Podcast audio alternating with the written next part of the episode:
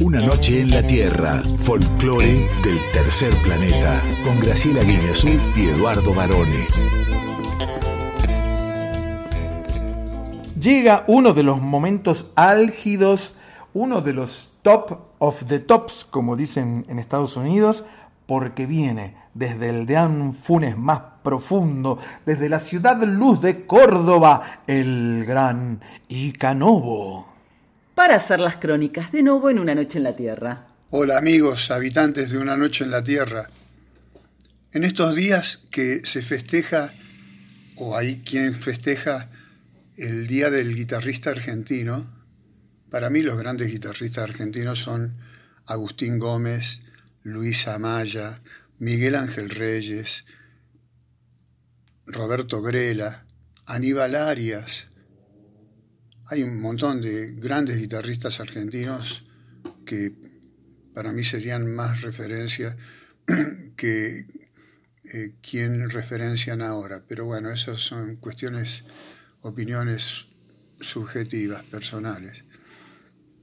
Resulta que hace unos cuantos años vino a tocar a Buenos Aires Paco de Lucía con Ramón de Algeciras y Juan Manuel Cañizares, un gran guitarrista español que yo conocía porque es de, de, Barcelona y lo conocía levemente, o sea, a través de amigos de amigos, eh, pero me mandé a la tarde a la prueba de sonido para encontrarlos y para ver de cerca al gran Paco, a quien solamente había visto en el escenario algunas veces.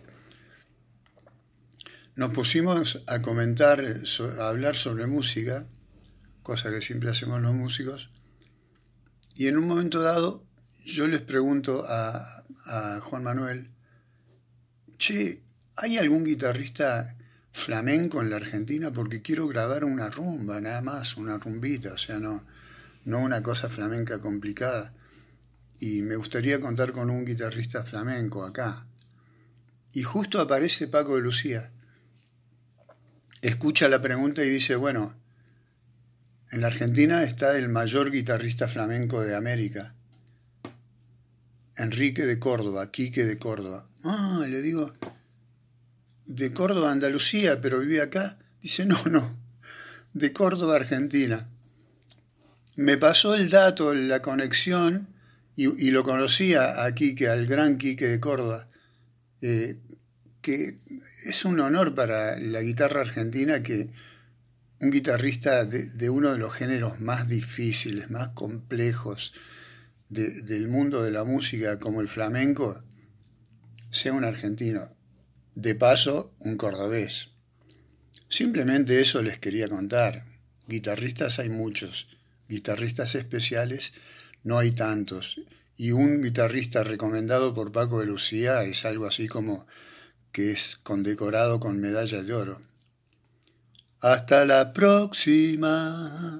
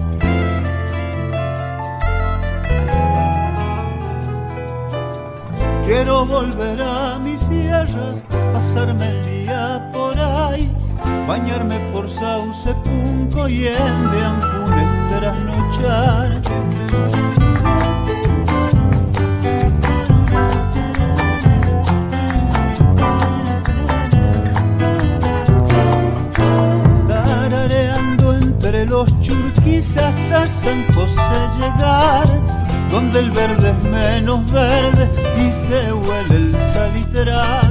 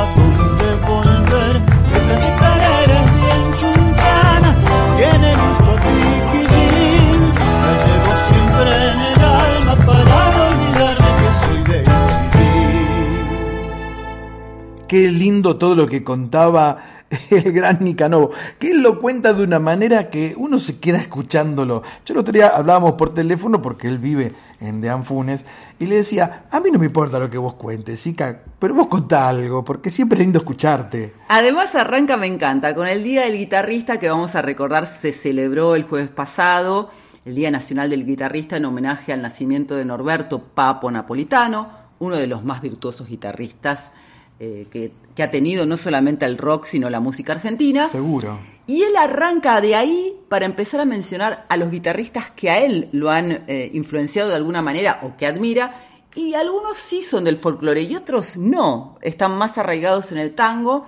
Y eso a mí me gusta porque Ica te va llevando en realidad a través de sus historias a sus propias vivencias musicales y emocionales.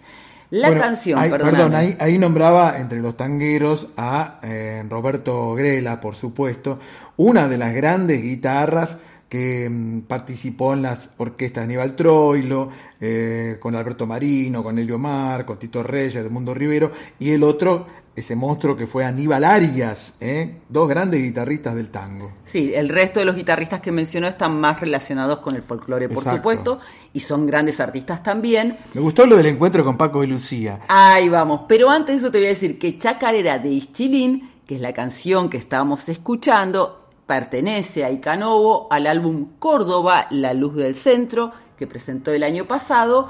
Eh, Ica estaba en voz, guitarra criolla y eléctrica, bombo también porque es un gran bombisto, y Sergio Muriel en piano, teclados, bajo, cuerdas y percusión. Eh, hablaba, le decía, profe eh, Ica, acerca de su encuentro con el gran Paco Lucía, acompañado en aquel momento, por supuesto, con su hermano Ramón de Algeciras. Ramón de Algeciras era el hermano de Paco, por supuesto, y Juan Manuel Cañizares.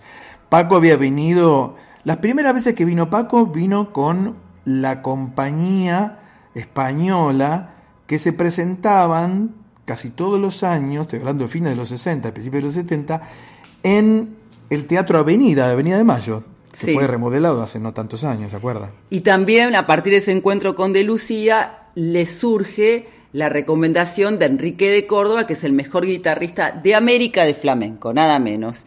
Y como, para nosotros una cosa lleva a la otra, generalmente, nos vamos de viaje desde Córdoba, de Icanovo, al encuentro justamente de Paco de Lucía, pero a través de Federico García Lorca, porque ha llegado el momento, varones, de... Poemas en la voz. La guitarra de Federico García Lorca. Empieza el llanto de la guitarra. Se rompen las copas de la madrugada. Empieza el llanto de la guitarra. Es inútil callarla. Es imposible callarla llora, monótona como llora el agua, como llora el viento sobre la nevada. Es imposible callarla. Llora por cosas lejanas, arena del sur caliente que pide camelias blancas. Llora flecha sin blanco, la tarde sin mañana y el primer pájaro muerto sobre la rama. Oh guitarra, corazón malherido, por cinco espadas.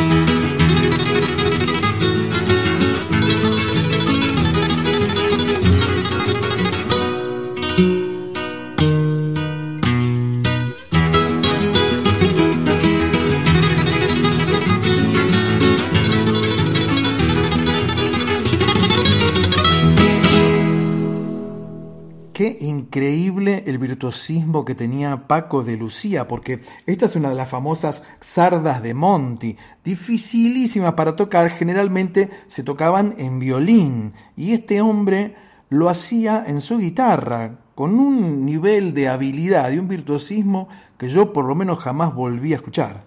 La sarda de Monti pertenece al álbum recital de guitarra de Paco de Lucía de 1971 y como vos decís, a uno le parece increíble que una sarda nacida tantísimos años antes en realidad haya sido adaptada a través de su guitarra para un instrumento totalmente diferente del que fue originalmente pensado. Sí, aunque ahora yo recuerdo que, por ejemplo, muchas obras de Niccolò Paganini, aquel gran violinista genovés, las escribió también para guitarra, para laúd y para guitarra. O sea que junto con el violín, el laúd y la guitarra, para mí por lo menos, para Paganini también, tres de los instrumentos más complicados de ejecutar. ¿eh? Sí, pero Vittorio Monti originalmente, cuando lo escribe en 1904, en realidad, como vos decías antes, no pensó en la guitarra y sin embargo esta interpretación, entre las otras que incluyen el disco que mencionábamos, le valieron a Paco de Lucía el Premio Nacional de Guitarra Flamenco. Nada menos. Nada menos. Yo estuve en una reunión, no le quiero dar envidia, pero bueno, uno tiene su trayectoria. Hace muchos años, cuando el Hotel Bowen era esplendoroso, ¿se acuerda? Puro esplendor y glamour. Hubo una reunión de genios. Ahí estuvieron Jaime Torres, Samba Quipildor, estuvo el Mono Villegas, Paco de Lucía, Ramón Algeciras y un servidor charlando. Qué emoción conocer a Paco de Lucía. A todos ellos. Eran uno más talentoso que el otro, imagínense. Una cumbre de talento. Era una cumbre de talento y hablaban con una, una naturalidad como si se hubieran conocido de siempre, por supuesto, grandes, grandes músicos, ¿no? Y en cuanto al poema, la guitarra del poeta y dramaturgo Federico García Lorca pertenece al libro Poema del Cante Hondo, que fue escrito por él entre 1921 y 1924. Sabes que a mí García Lorca me encanta muchísimo, Uno de mis poetas predilectos. como diría mi sobrina Sí, mía, claro. porque en mi casa a mi mamá, que era declamadora profesional, y a mi tía Petra, que es profesora de literatura, entre otras cosas, eh, fue- fueron muy influenciadas por la obra de García Lorca. ¿Y usted, usted también era de recitar poemas en la escuela o algo así? Siempre. ¿Pero usted hacía sapo o no hacía sapo? A veces nos vamos a Venezuela a escuchar una de las grandes canciones del folclore venezolano. El sapo con Cecilia Todd.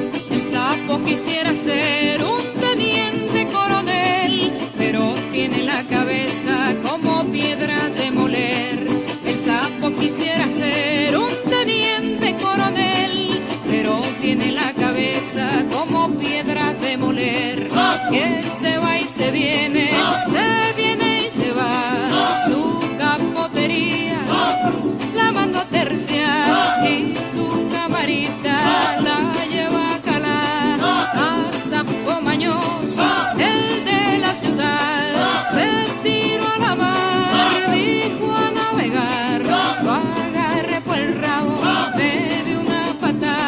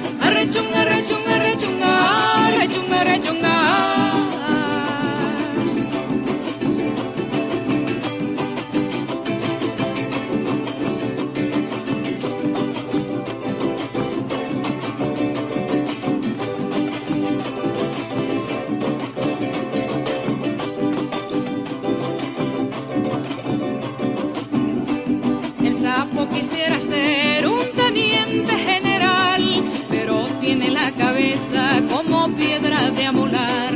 El sapo quisiera ser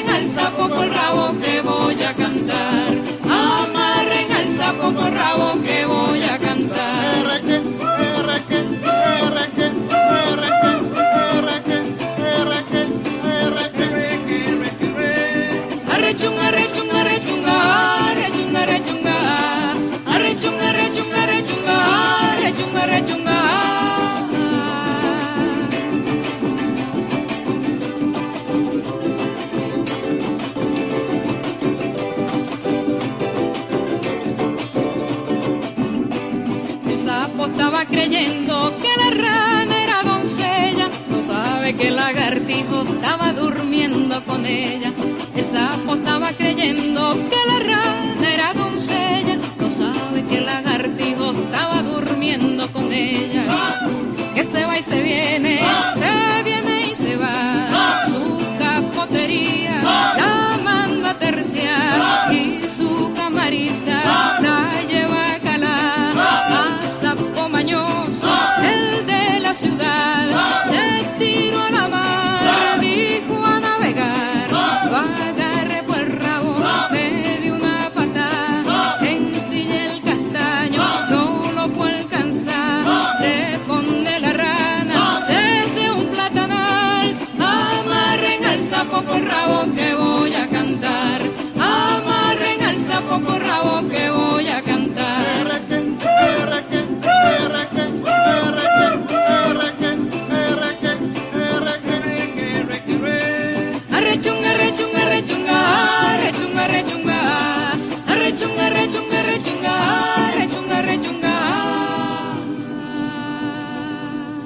Me encanta, me gusta tanto la voz de Cecilia Todd y cómo ella toca el cuatro, que es ese instrumento tan típico de Venezuela, que es una pequeña guitarrita, como si fuera un ukelele, de cuatro cuerdas. La canción que escuchábamos, El Sapo, es del músico y compositor popular Pío Alvarado, conocido como el viejo roble de Curarigua, es venezolano también, y Cecilia Todd la grabó para el disco Cecilia Todd, volumen 3 de 1979. Me encanta lo cantarina de su voz. Es hermoso. Y la Por- letra de la canción también es muy linda, ¿no? Como ella va cantando toda esta historia del sapo. Ya lo hemos contado, pero Cecilia tiene una fraterna relación con nuestro país. Llegó en 1972 a un encuentro musical y a partir de allí se quedó muchísimos años a vivir. Se hizo muy amiga de Mercedes Sosa, del grupo Buenos Aires 8. Grabó, ¿te acordás? Pajarillo Verde con Cacho Tirao, Domingo Cura y Horacio Corral. Sí, por ha supuesto. tenido una, una relación muy intensa e íntima con Argentina, Cecilia Todd. Exactamente. Y ahora la voy a invitar. Vamos a cruzar el Océano Atlántico. ¿Qué me hace con la manito? Espere, espere. Porque tengo que hablar yo ahora, varones. Nos Ah. vamos a Inglaterra a escuchar una de las bandas señeras. ¿Le gusta ese término? Sí, no sé si me gusta señora, pero seminal, seminal. Seminal. Y es una banda que hemos elegido a partir de una extraordinaria nota, muy recomendable, que escribió el Lick Barone para el diario Clarín, para la sección espectáculos, a propósito de los 50 años de un disco también seminal. Sí, sí, sí, es un disco De- de icónico, todavía no dijimos esta palabra, icónico en la historia del rock progresivo. Estamos hablando de Thick as a Brick. Thick as a Brick, que quiere decir algo así como cabeza dura, cabezón. Está aplicado a la gente como que, mm, acá le decimos hincha pelotas, ¿no? claro, sería eso. Pero bueno, eh, cuando fue publicado este disco, en el año 1972, en marzo también del 72, salió envuelto en un diario ficticio que ellos habían inventado, los Jethro Tull, con noticias falsas, por supuesto, y la noticia principal era la noticia de un chico que se apodaba o le decían Little Milton por John Milton, el célebre dramaturgo inglés, comparado con William Shakespeare, por supuesto, en su nivel de escritura, y que traía solamente este álbum dos partes, primera y segunda parte. Era un álbum conceptual, así se llamaban este tipo de discos, eran vinilos, de un lado la primera parte, de un lado la segunda. Y esta banda, Jethro Tull, una banda del Reino Unido, por supuesto, utilizaba instrumentos no convencionales para grabar su rock. Por ejemplo, laúdes, por ejemplo, flauta traversa, que es lo que toca el líder Ian Anderson, por ejemplo, diversos órganos, xilofones, instrumentos de viento. Bueno, una maravilla este disco Thick as a Brick, pero hemos elegido en este caso Eso le iba a decir. Todo lo que explicó Barone está buenísimo. Les recomiendo una vez más la nota. ¿Cómo se titulaba la nota? ¿Te acordás, Edu? algo así, el primer ladrillo en la pared. 50 años de Thick as a Brick. Por eso, todo eso está en la nota. Porque hemos elegido una canción que no pertenece a ese disco, pero sí que es muy importante en la carrera y en la difusión internacional de esta banda. Claro, porque Buré, que es lo que vamos a escuchar ahora, pertenece al segundo álbum de Jethro Tull que se lanzó en 1969. Es una melodía que muchos de ustedes van a reconocer porque está basada, fue tomada prestada, de una suite del gran Johann Sebastian Bach, la suite en mi menor para laúd, con arreglos de la banda, por supuesto, ¿no? Y con este álbum, con This Was, This Was, Jethro Tull había llegado al primer puesto en la lista de ventas de los grupos británicos. Iba a ser recién con el siguiente y por supuesto con Thick as a Brick, que es el cuarto álbum, que iban a conocer la gloria en el resto del mundo. Pero aquí llega Jethro Tull para ser Bure.